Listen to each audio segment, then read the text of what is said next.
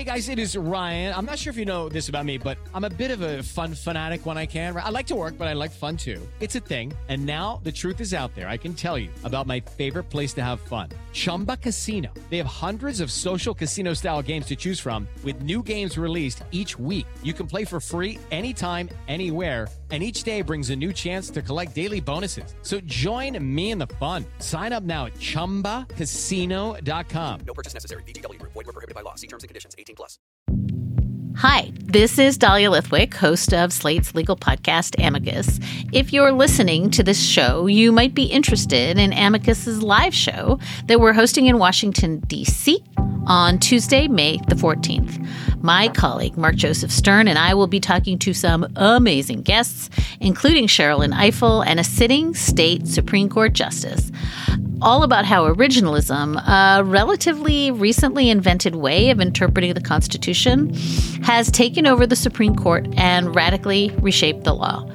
It's been doctrinal rocket fuel for the conservative legal movement and facilitated the rolling back of abortion rights, the expansion of gun rights, and the obliteration of the separation of church and state. And as another wildly consequential Supreme Court term careers to its end, the court's originalists are on a tear. But there's something you can do about it, and we hope you'll join us in DC on May 14th to explore the possible pathways out of the current situation. Go to slate.com slash amicus live for tickets.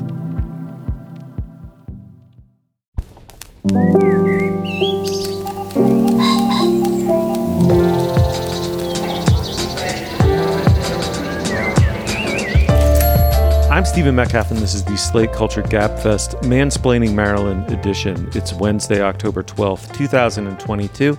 On today's show, Blonde is a heavily fictionalized biopic. I mean, so much so, biopic's probably the wrong word. We'll get into it. It's about Marilyn Monroe. And it comes from the writer and director Andrew Dominik, and it's adapted from a novel by Joyce Carol Oates. And then Hulu has a new half hour sitcom. It's about a half hour sitcom on Hulu. It stars Rachel Bloom, Keegan Michael Key, Paul Reiser, and it's from the creator of Modern Family. And finally, one of the real, real legends of Nashville has died. We discuss Loretta Lynn with Slate's own Carl Wilson. Joining me today is Julia Turner, the deputy managing editor of uh, the LA Times. Hey, Julia. Uh-huh. And of course, Dana Stevens is the film critic of Slate.com and the author of a beautifully rendered extended biographical essay in the form of a book about Buster Keaton entitled Cameraman. Dana, um, you're out on the road for that, yeah? Yeah, and not at this moment, but I wanted to just say a quick word to some of the listeners who wrote in asking about how I have upcoming book tour dates in Seattle and the Bay Area in California. Indeed, I do. And to anybody who's written in, I will get back to you with all of the info. You have not missed those dates. They're in November and December. I also wanted to mention, and I'm so sorry to use this place for a plug, but I also have a thing, a really cool thing, a two day Keaton Festival coming up in Kansas City, Missouri. So if you live in Kansas City, Missouri, or the Bay Area or Seattle, you can write into culturefest at slate.com and I'll give you all the details on those appearances. Excellent. Yeah, people should go. I had so much fun at the one cameraman event I attended and co-hosted with uh, Isaac Butler. That was really really cool. So if these are anything like that, I can't encourage people enough to go. It'll be so fun. Yeah, I don't know if it's 2 years of COVID or what, but I have been loving these book events. Like at every Yeah. single one, I meet people with incredible stories and we have great conversations and we have drinks at a bar afterwards. Like seriously, please come out if you're in any of those three cities. I would love to meet you. All right, shall we make a show? Let us do so.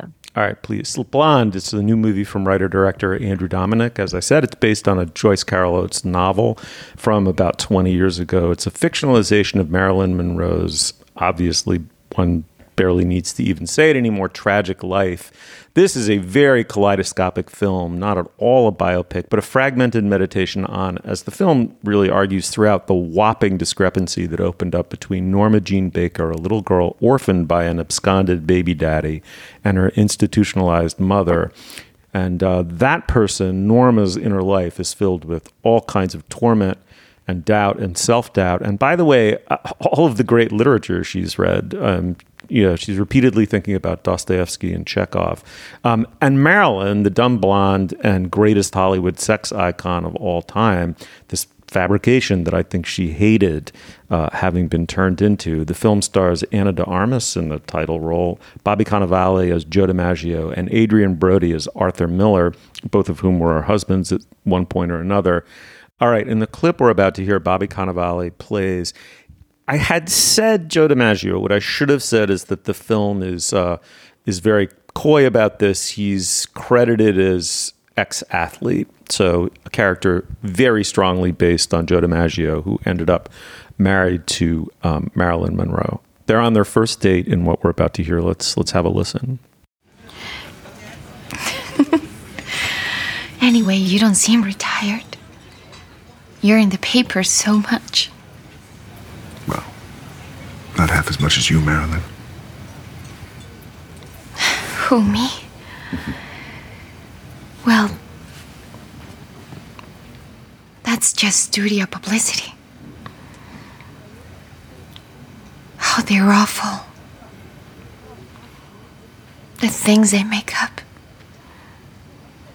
I know you're supposed to get used to it.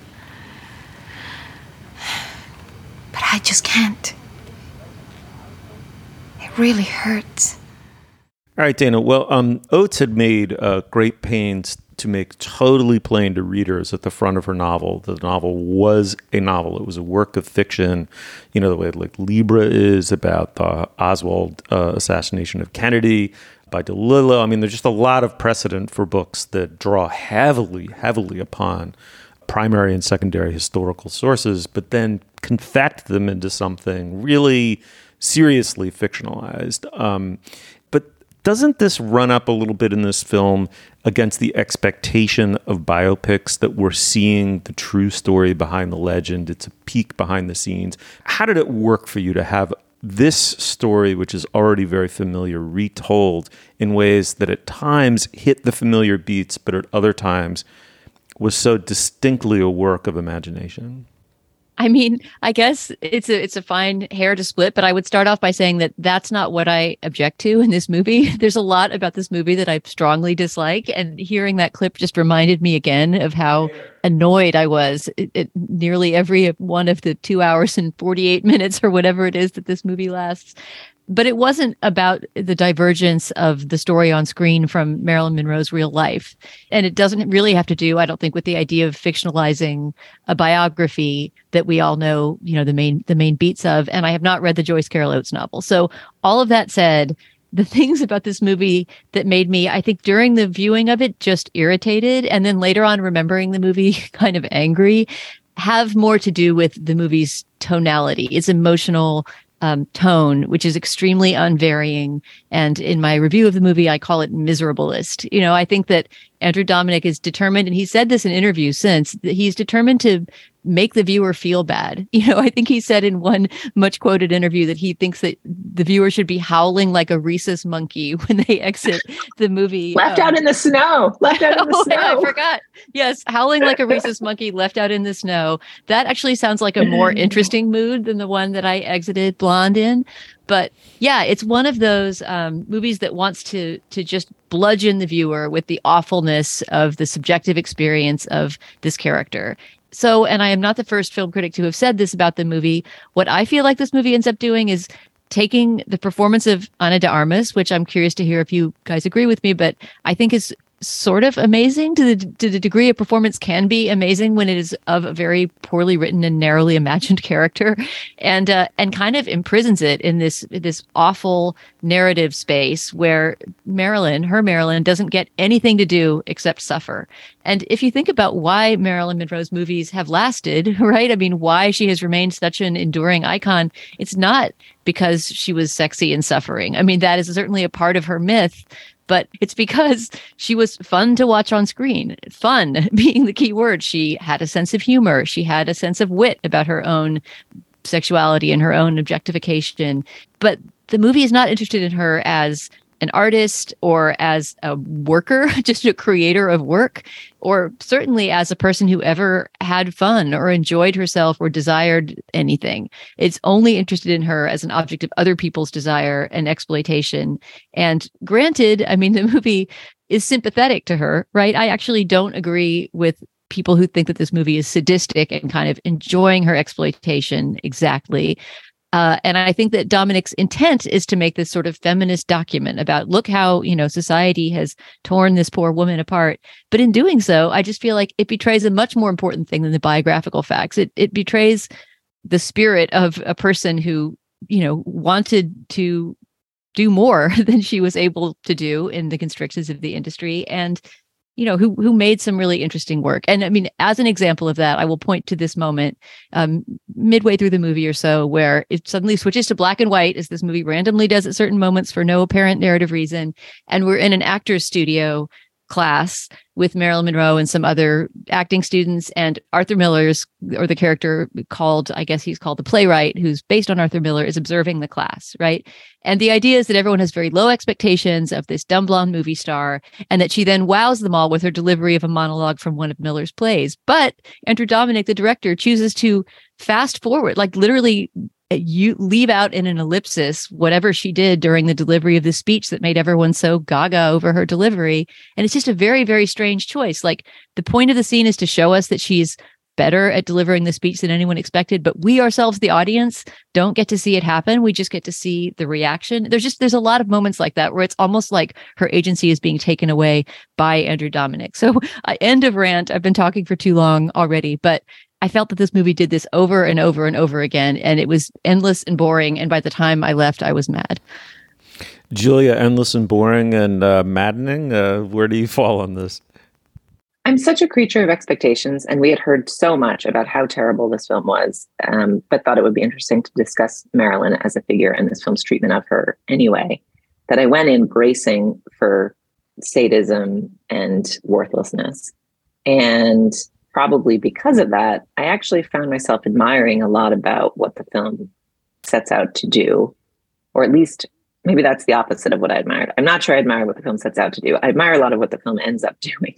In that, I think Ana de Armas's performance is really, really incredible, and it it sort of conjures, I think, the feeling that I've had watching Marilyn Monroe movies, which is just that she seems like this kind of vibrating, special odd marvel to to to look at and behold in in kind of her beauty and her energy and her magnetism. So that was super compelling. And then I think the most generous possible interpretation of the film is that it's most interested in how disorienting fame is and being the object of so much fascination, lust, desire, sexism, dismissal. And so the film gets kind of less and less cogent as it goes along and she gets more and more disoriented and disassociated and there's sort of less and less of a self. It seems to posit like fame ruined her. Eventually there was nothing left inside. And that's sort of formally interesting and it uses all kinds of interesting filmmaking tools to try to do that. And fame does seem really bad and complicated. I don't know. I sort of thought that was interesting but in the end I, I did feel that it got further and further away from what was most interesting in her. And I think the the criticism is it was never interesting in, in what was in her. But I think you do at the beginning see a little bits of her, you know, negotiating her salary or moving to New York or comparing Arthur Miller's plays to Chekhov in ways that make him insecure. And then those bits of of buoyancy and interest and selfhood sort of disappear in drugs and attention and chaos. And that doesn't not feel like what might have happened. Mm. I uh, I have to say I, I I really hated this movie pretty much beginning to end. I admire her performance just as you do, Julie. I think it's remarkable. But it doesn't allow us to see Marilyn Monroe as her creation even a little bit. It's so about what's done to her, how objectified she is, sanctified, vilified, abandoned, Madonna whored. You know, I felt like I'd been cornered by the most pretentious person at the party, you know, who wanted to mansplain the male gaze to me. And I just kept wanting to wander off, like impolitely. The point is exactly as Dana said it. It's there's something totally self-conscious and playful about those performances it's the relationship between the real confused inchoate person and this you know icon for lack of a better word that makes those performances living today And also, I, I can't get away, Dana, from the like, I mean, for lack of a better word, there is just sort of a body porn element to this movie. I mean, uh, you know, uh, people have been deeply offended by the the the um, depictions of sexual violence and and, and abortion. Um, they're just, I don't know. It's just hard for me to not perceive them as gratuitous uh, and borderline sadistic. Yeah, I think honestly, it was the movie was less graphic than I had thought from the you know the pre-release hype about its NC-17 rating and you know what it had done to deserve that. There's a lot of kind of waist up nudity, which I think is actually fairly true to life. Apparently, Marilyn Monroe loved to be naked and was almost always naked in her home domestic life. I think the most tasteless parts of the movie to me were those, as you describe it, like speculum cam abortions that we witness. And we haven't even gotten into the talking fetus, which is one of the most bizarre and tasteless parts of this movie, in referencing the fact that Monroe had several miscarriages and probably also had some abortions, maybe some of them foisted upon her by the studio during her life.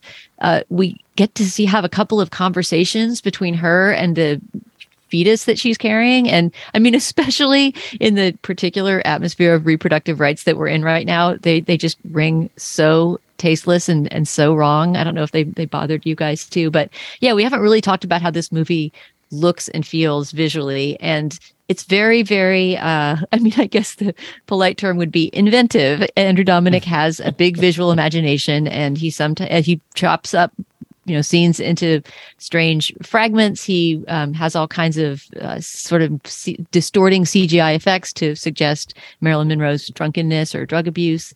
And I guess it looks cool, but that, all of that stuff to me also, Steve went to the pretentious guy at a party cornering you, and it felt like showing off. I mean, if it, any of that had come in the context of of telling me more about this person besides their suffering, I might have been able to tolerate it. But well, but did you guys not find any discordance between his? I mean, I, I'm, I, I, I, my attempt to mount a defense sort of collapse in the face of your guys' smart points here. But did you not find some tension in the vivacity, the the the, the kind of juxtaposition of the life of Ana de Armas's performance and the intelligence of it and then the the dumbness of the movie around her like mm. i don't know she just i found her so watchable oh completely agree completely agree i mean I, I, probably say it better in what I wrote about the movie because I was just fresh from seeing it then and had more more detail in my mind. But it's a strange thing to admire a performance immensely while really disliking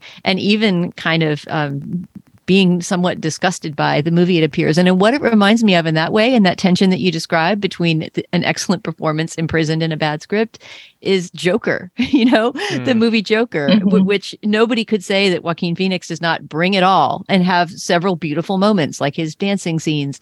And yet that character makes no sense. So when I see Joker, I feel sorry, not for the character that we're supposed to feel sorry for, the Joker, but for the really wonderful actor who's trying so hard to bring something to such a confused mishmash of you know exploitation and sentimentality and whatever else that movie is made of and I, think I feel something like that with this too.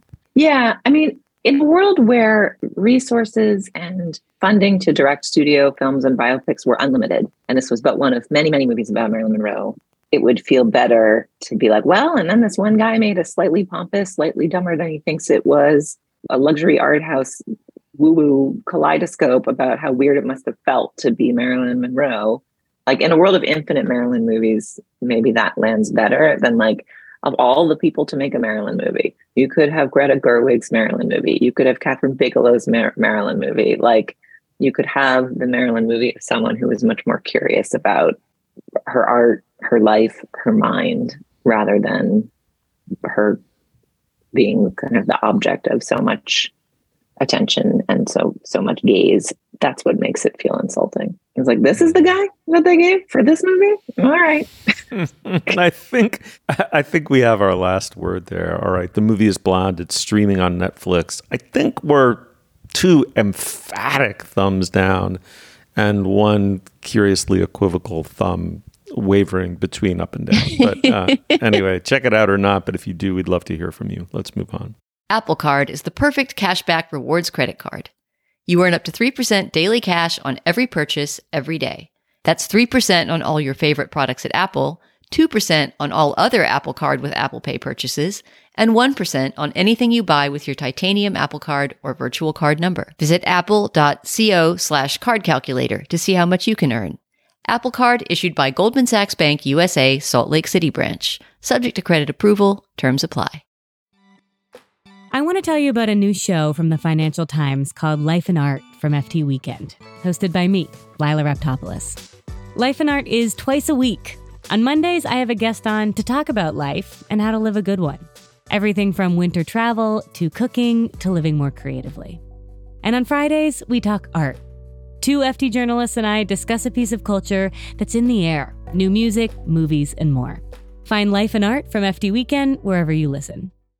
All right, well, Reboot is on Hulu. It's from the creator of Modern Family. It's a half hour comedy that's about the making of a half hour comedy on Hulu. That's only uh, twist number one, though. The second one is the show is a reboot of an early aughts hit that was a super corny laugh track riot that is now being turned by its millennial showrunner into a dark look at family dysfunction, which sets up twist number three. The original show is created by her own highly dysfunctional and very absent father.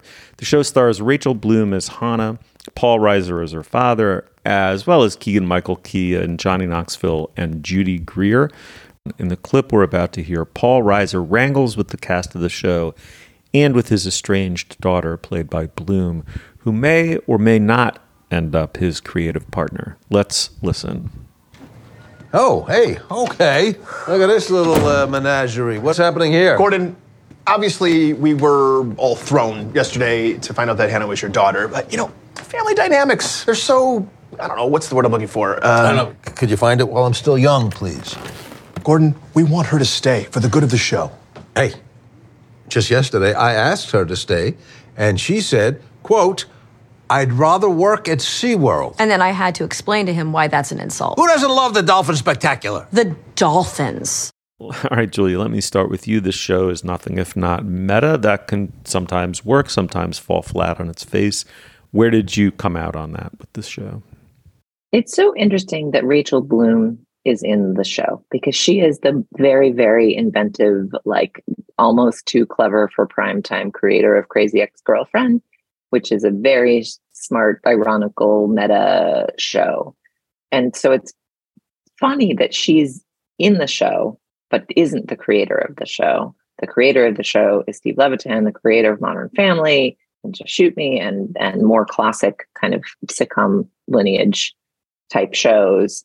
And his sort of stand-in characters played by Paul Reiser. So you have this weird feeling that the concept of the show is actually a perfect concept for Rachel Bloom to have been the writer of, and yet Steve Levitan is the creator and showrunner of it, and she's merely acting. And as a result, there's like a tonal wobble as you watch it because the whole point is that the show is trying to decide, you know, is it a classic like set up laugh line, set up laugh line, you know, corny multicam sitcom of yesteryear, or is it a arty, edgy, you know, single cam sitcom that's secretly just like a sad drama about how people are sad, where some of the lines make you wryly smile, the more current comedy trends. And the concept for the show is so good. And the cast is pretty great. Like, love to see Johnny Knoxville in an acting role. Oh my God, Judy Greer. She's sensational in this. Keegan Michael Key always kind of makes me squirm, but I think that's his superpower actually. And he's at his squirmiest here. And yet it's like not as good as it should be. It's like I kind of hope that it does get another season to work out its kinks because I actually think the conceptual bones and the performances could gel into something tonally clearer and better than what is there.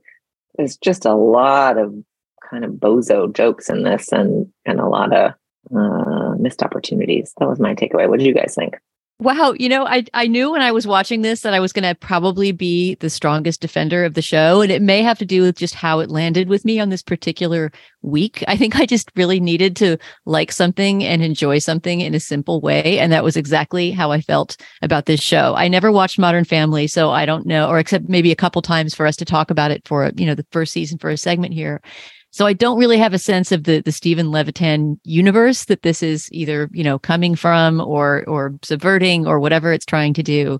So I can't really speak to the currents that are creating something like reboot. All I can say is that this show made me laugh. I really enjoyed it. And I liked it enough that as I was watching to prep for this segment, there were only four segments that had dropped. But last night at midnight, I knew another one was coming. And I stayed up until midnight to watch the last half hour I could possibly watch to bring it to our conversation, just because I wanted to keep on seeing what was happening. So, yes, this show hits conventional sitcom beats in its construction. But that was actually kind of a relief to me. I feel like we watch so many streaming shows, streaming comedies that have this kind of raggedy, uneven quality. Like, oh, I don't know if this episode is going to be 20 minutes long or 40 minutes long because the segments are all different in this show. And oh, it takes 10 episodes to actually figure out the deep mythology of the Me Too allegory or something like this show has none of that. Everything is right there in the text and it is tightly constructed. It's always half an hour long, which I appreciate.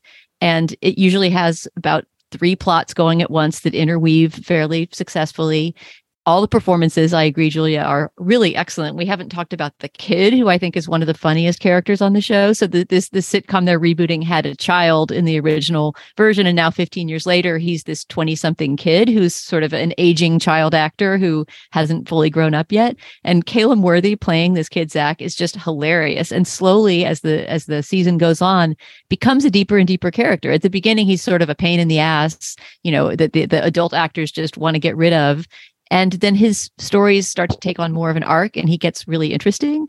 And I now actually love this show and I want to watch it all the way through till the end. But I kind of feel about it in a way that's hard to defend on the Culture Fest. It's not that it's breaking any new ground necessarily. I just feel like now it's one of my shows and it's a comfort watch and I'm going to keep on going.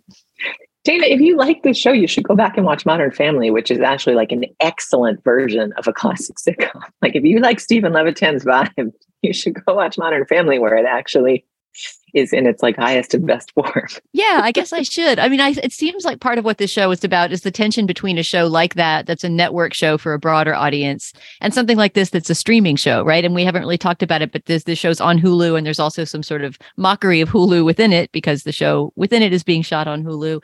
I don't know. I mean, this show has everything to be one of the kind of insufferable, self-regarding show business comedies that we get sick of talking about. I think, and you know, we've often mentioned before that people in Hollywood can't think of stories about anything except Hollywood. But because it has a sweetness to it and a and a lightheartedness, and I think is not ultimately mean toward its characters, I had a lot more patience for this show. Also, we haven't really talked about her much because she never gets talked about as much as she deserves. But Judy Greer finally getting a role where she actually gets to do something besides be the supportive best friend of the rom com heroine is just brilliant. And I happen to be, I was looking at, at Judy Greer's bio on Wiki just to remember things I'd seen her in in the past and how often I've wished that she had a bigger part. And that seems to run through all of Judy Greer criticism. Like as you look at her wiki entry and the reception of her various projects, person after person, including me, I'm quoted in her wiki page, but all these critics keep on saying underutilized, doesn't get enough to do. Judy Greer, team player, always great. Wish she had a bigger role. This is comes up over and over and over again throughout her career. So for her to get this big role of this, you know, hilarious, and she reminds me a little bit of the Lisa Kudrow character in that, you know, what was that fake reality show? The comeback.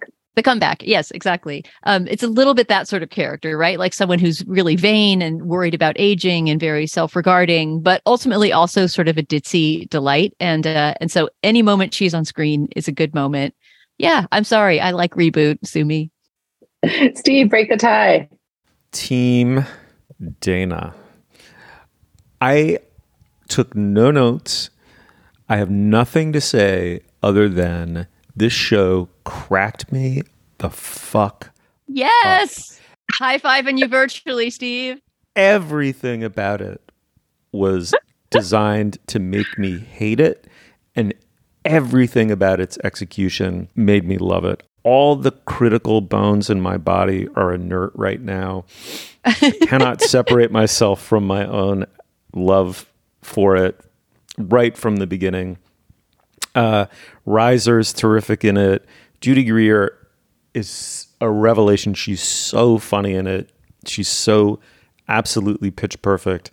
I'm a avowed enemy of cake and eat it too productions that say, we'll do this same shitty formulaic overfamiliar thing, but we'll do it with this layer of postmodern irony and therefore get away with it all over again and satisfy every living person on the planet and back up the Brinks truck and whatever. I I, I hate that. I hate Hollywood cannibalizing itself with satire. It's like get out of your world. Like go fucking turn your gaze on something else. Like, I just don't need to see. I don't need to be inside another uh, writer's room on another lot. I just didn't care. I was like, I just want these jokes. I laughed repeatedly into my noise cancellation headphones at like five in the morning this morning. And um, I want to be around these people. I think they're hilariously funny. Are you serious? You guys are going to defend those excruciating writers' room scenes where the alter cocker, you know, white people from the writers' rooms of the 80s are like, fart joke. And then the, you know, woke writers hired for the streaming show are like, no, make fun of indigenous people. Like, come on, those scenes sucked. Really? but Fred Melamed is in them, and Fred Melamed is Yes. never not funny. That's true. That Fred Melamed kind of saves it. And oh, and then and then Rachel Bloom quits and she trips on a trash can and they're all united by the the you know common love of slapstick. And somehow the person who tripped on the trash can isn't Johnny Knoxville. Like, come on. It's it's good. It has good bones, but it's not there yet. It's not like uh, an un, unmitigated success. Listen, Homer nods. I mean, woe unto the person who sees only the blemish and not the beautiful face. I mean, it's it's it, it, it's not perfect, but it's it's like goodwilled and kind of raffish, and it's not, in my perception, in the least bit self-regarding. Plus, I don't know what Paul Reiser's been doing since Mad About You. A ton of things, no doubt. But going back to Diner, when I first encountered him, literally in 1981, I have loved Reiser. This is a perfect. I mean, I don't want to say resurrection. It's way too condescending. The man works works all the time. He's a fucking legend.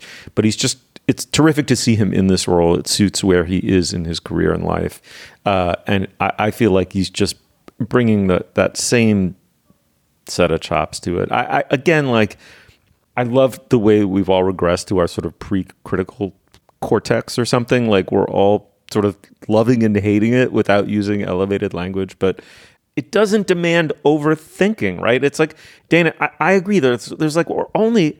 I mean, most of us, I think, we're only. I mean, we're living normally, but but emotionally, we're only halfway out of COVID, and fully in like under the COVID delusion, the lockdown delusion. We all thought Ted Lasso was a good TV show, and halfway out of it, we think this is a good TV show, and maybe all the way out of it, we'll be back to, you know, Dostoevsky and Chekhov. But as of right now, this feels it, it hits some spot that sorely needs hitting.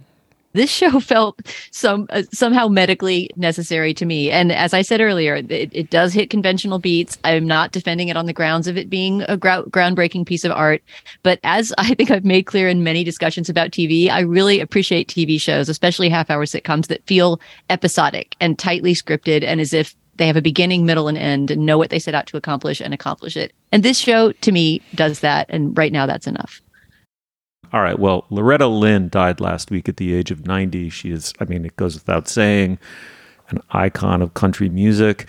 Tough, no nonsense woman whose attitude and career cut hard against the grain of Nashville in the 60s and well beyond. She said, I wasn't the first woman in country music. I was just the first one to stand up there and say what I thought, what life was about. The rest were afraid to. And she also said, I didn't write for men, I wrote for women. That's, that's a big subject of Carl Wilson's uh, remembrance of her on Slate. Of course, Carl is Slate's music critic. Carl, welcome back. So good to be here and to be talking about Loretta.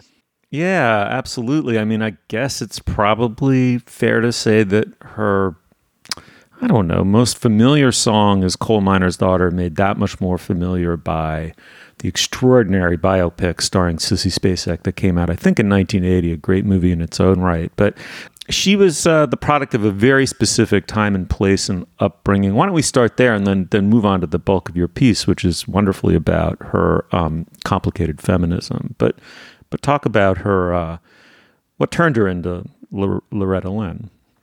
Yeah, I mean, So as as the song and the movie um, Coal Miner's Daughter really lay out very clearly and unforgettably, Loretta was born in um, Butcher's Hollow, Kentucky, a coal mining community in a large family of I think six or seven siblings, and then she got married at uh, the age of fifteen to Oliver Lynn, who was known locally as Doolittle because he didn't want to be a coal miner, and also as Mooney because he one of the things he did instead of coal mining was make moonshine.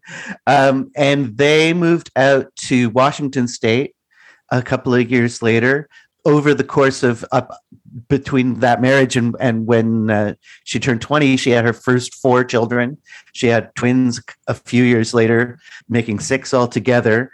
But one of the things that uh, happened was her her husband overheard her singing and uh, thought she was really good and bought her a guitar in the 50s and she taught herself to play and taught herself to write songs as well which was a unusual thing for any country artist to do for themselves um, in that era, and uh, particularly for a woman to do. And she started gigging around at clubs and eventually got picked up by a record label. And basically, by the early 60s, she was putting songs on the country charts, but her big breakthrough kind of came in the mid 60s when she really started singing those kind of outspoken songs about the sort of battle of the sexes that became her signatures and so she started first having her first country number ones around then and proceeded along those lines into the early 70s when also her um, several records of duets with Conway Twitty became mainstream country hits. So eventually, by sort of the early 70s, she was really the queen of country music at the time. She was the first woman in country to be given the CMA's, the Country Music Association's biggest award, Entertainer of the Year. Um, and at the end of the 70s, she was given an Entertainer of the Decade prize. And she she really sort of defined uh, country music in that time in a lot of ways, alongside people like Dolly Parton and Tammy Wynette, and you know, on the women's side, and people like George Jones and Conway um, on the men's side.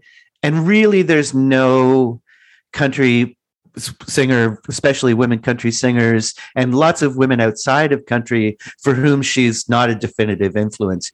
Carl, let's go back to the 60s and maybe pick um, one of the early songs that showed her emergence. You know, something a little less familiar. You have a tune you want to play? Well, I was going to suggest that we listen to her first country number one, which is from 1966. Um, Don't Come Home and Drinking with Lovin' on Your Mind, which is really an indicator of both her sense of humor and that kind of battle of the sexes theme. And, you know, this the humorousness of the song with this really kind of dark undertone about about a husband coming home sozzled and trying to force himself on his wife. Um, and that's kind of a balance of forces that she kept going. Well, you thought I'd be waiting up when you came home last night. You'd been out with all the boys and you ended up half tied. But liquor and love, they just don't mix. Leave the bottle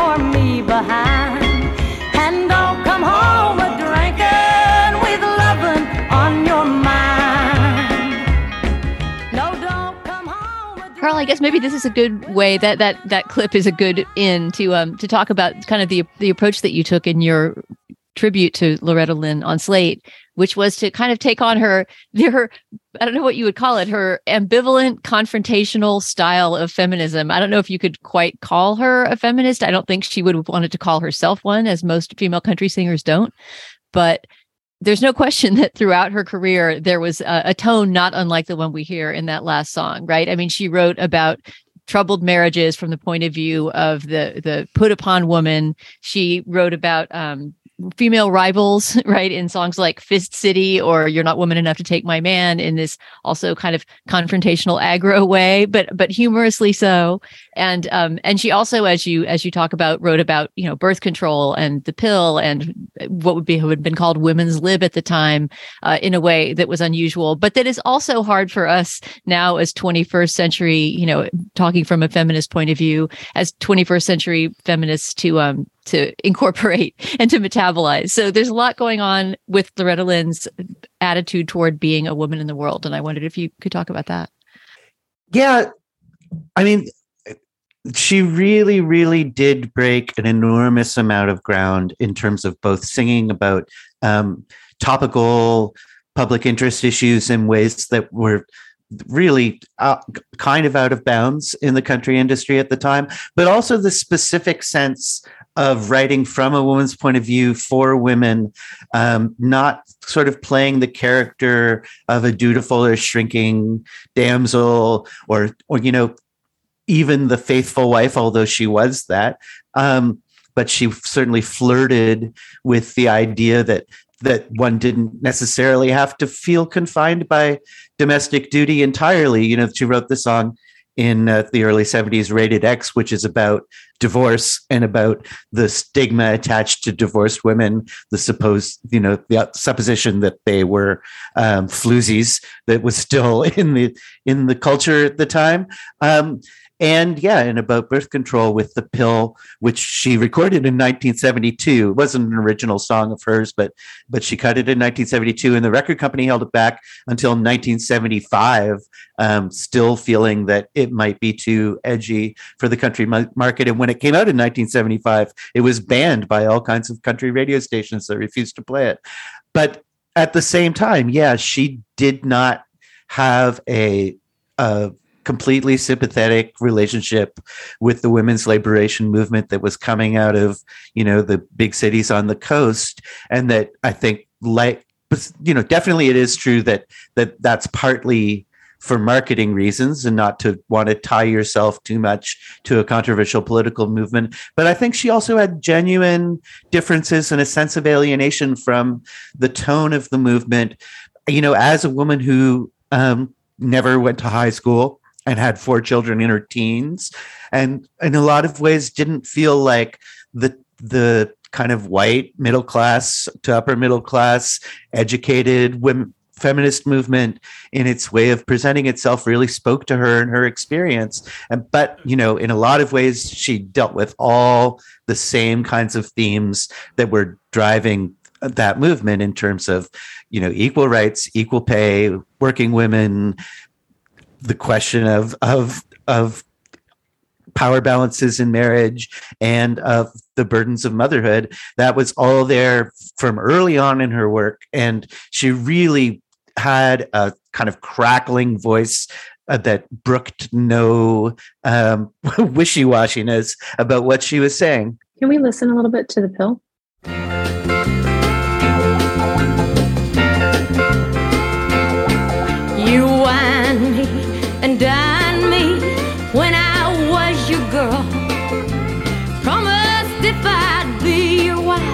You'd show me the world. But all I've seen of this old world is a bed and a doctor bill.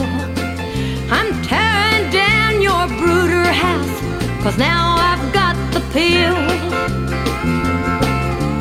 All these years I've stated. The other thing that really strikes me going back and listening to her songs this weekend is there's almost like a Trojan horse quality to her, the way her politics is embedded in her songs in that and i mean that as a compliment in that she's using what i think of as the key tools of country songwriting which is humor and storytelling. Um, and and the songs are absolutely grounded in specific details and and eliciting a wry smile when you get to the chorus. And and then embedded within that is like no, you, you can't actually have sex with your wife whenever you want. Sometimes she doesn't want to have sex with you, or um, she actually does not want to stay home and have unlimited children forever. And reproductive freedom is is important to her.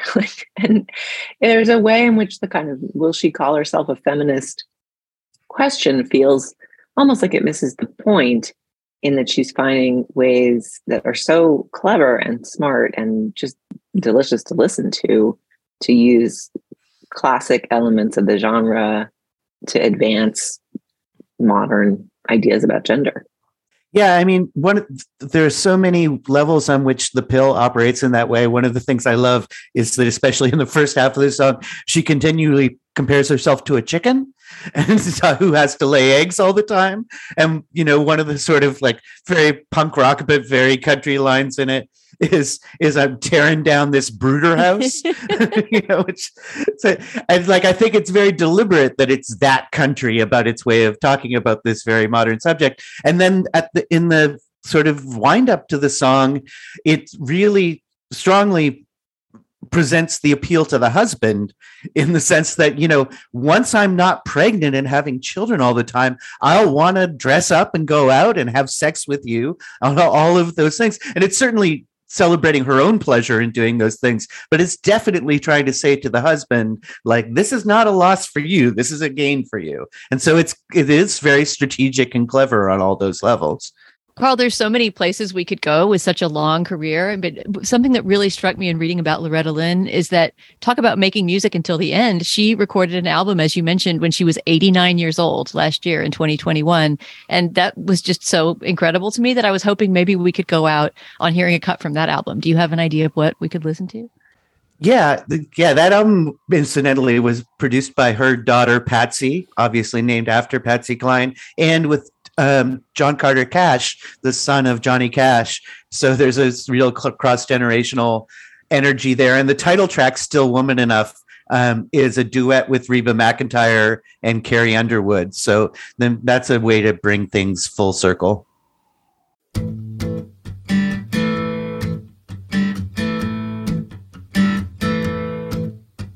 Well, I've been through some bad times, been on the bottom been at the top.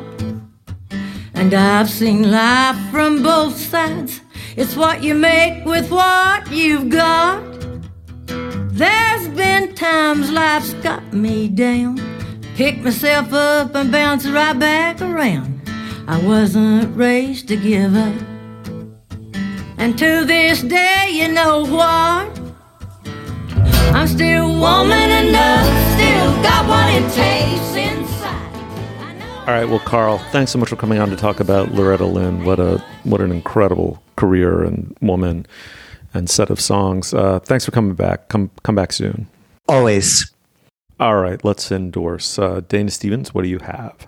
Well, as long as we're talking about Judy Greer, I have a perfect segue to my endorsement, which is that I'm endorsing a movie with Judy Greer. I'm getting a chance to do all the great things she can do. And in fact, it is thematically related to reboot in that it's a movie about TV. This is a movie called The TV Set from 2007, I believe it was. It was I remember that I had just started writing on movies pretty recently for Slate and and I remember reviewing it and absolutely loving it. So I went back and reread my review because I vaguely remembered wasn't Judy Greer in a great movie way back, you know, um, a decade and a half ago.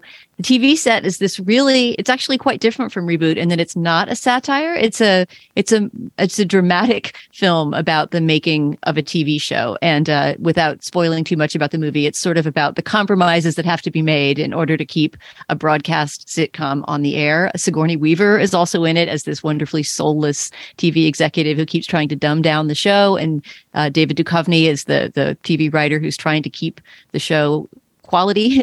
Um, and uh, and it's just it's a really really nice, fairly serious but also sort of tragicomic story about uh, artistic compromise. Judy Greer gets a, a, rare chance, as she does again in reboot now, to um to do all the things that she can do so well and play drama and comedy both at once. And uh, just the other day, I saw Emily Nussbaum, former TV critic at the New Yorker, who writes wonderfully on television, putting out a question: What is a what is a great um, movie about TV? And my recommendation and the recommendation of some other people in the thread was watch the TV set. It's directed by Jake Kasdan. It's from 2007, and uh, it's out there streaming if you want to try to find it. That is very cool. I did not know that show existed. Um, Julia, what do you have? I would like to recommend a cookbook called Snacking Cakes by Yossy Arefi. Uh, that's snacking cakes colon simple treats for anytime cravings colon a baking book a double a double subhead uh double subtitle you gotta love it um the complication of the subtitle is at odds with the conceit of the book which is that sometimes you want to just dump a bunch of stuff in one bowl stir it up throw it in a pan and stick it in the oven and make something tasty in like 45 minutes and you don't want multiple steps and you don't want to you know be piping things or uh, doing anything too complicated and this is just a great slender little cookbook full of, you know, quickie half an afternoon baking projects. I made a zesty zucchini seed cake this weekend that was lemon zest, zucchini, cinnamon, and then you just like dump all the seeds you have at your house in it. So I did flax and chia and poppy and some slivered almonds, and it's yummy and crunchy. And never would have thought to make it without this delicious little cookbook, Snacking Cakes by Yossy Arefi. So check it out. I love your food recommendations. I'm scribbling that down right now. That sounds very cool. Okay, um, I want to endorse. Uh, how to even put it? I'm not really endorsing a specific thing, but I want to note that the, I think, truly great philosopher Bruno Latour has died. Uh, here's a quote that I think I can't remember whether it was Guardian or Le Monde or someone quoted Latour as having once said, "Facts remain robust." Only when they are supported by a common culture, by institutions that can be trusted, by a more or less decent public life, by more or less reliable media. And so I guess what I'm endorsing is anyone listening, if they're so inclined, becoming interested in the life and work of Latour, if they aren't already. Um, uh, there's so many good books you could email me if you wanted to, and I could tell you which ones I liked and why. But what I would also say is just throw the lie back into someone's face if they dare tell it to you that somehow the post truth uh, culture that's a creation of right wing uh, ethno nationalist morons somehow originated in like French philosophy or postmodern theory or literary theory or the a- a- academy or something like that. That's complete and utter nonsense. That sentiment, as voiced by Latour, is the absolute opposite of everything the post truth culture is and has become. So, anyway, in memoriam, Bruno Latour, I believe a truly astonishing uh, thinker. Um, Julia, thank you so much. Thank you, Steve. And uh, Dana, of course, as always, a pleasure. Thanks. It was. It was a joy. You will find links to some of the things we talked about today at our show page. That's slate.com slash culturefest. And you can email us at culturefest at slate.com. Our introductory music is by the composer Nicholas Britell. Our producer is Yanni Evans. Our production assistant is Nadira Goff. For Dana Stevens and Julia Turner, I'm Stephen Metcalf. Thank you so much for joining us. We will see you soon.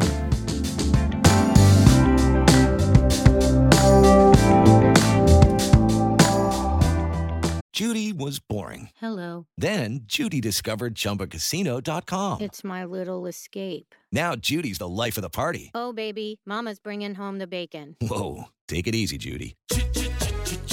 The Chumba life is for everybody. So go to ChumbaCasino.com and play over 100 casino style games. Join today and play for free for your chance to redeem some serious prizes. ChumbaCasino.com. No purchase necessary. Void where prohibited by law. 18 plus terms and conditions apply. See website for details.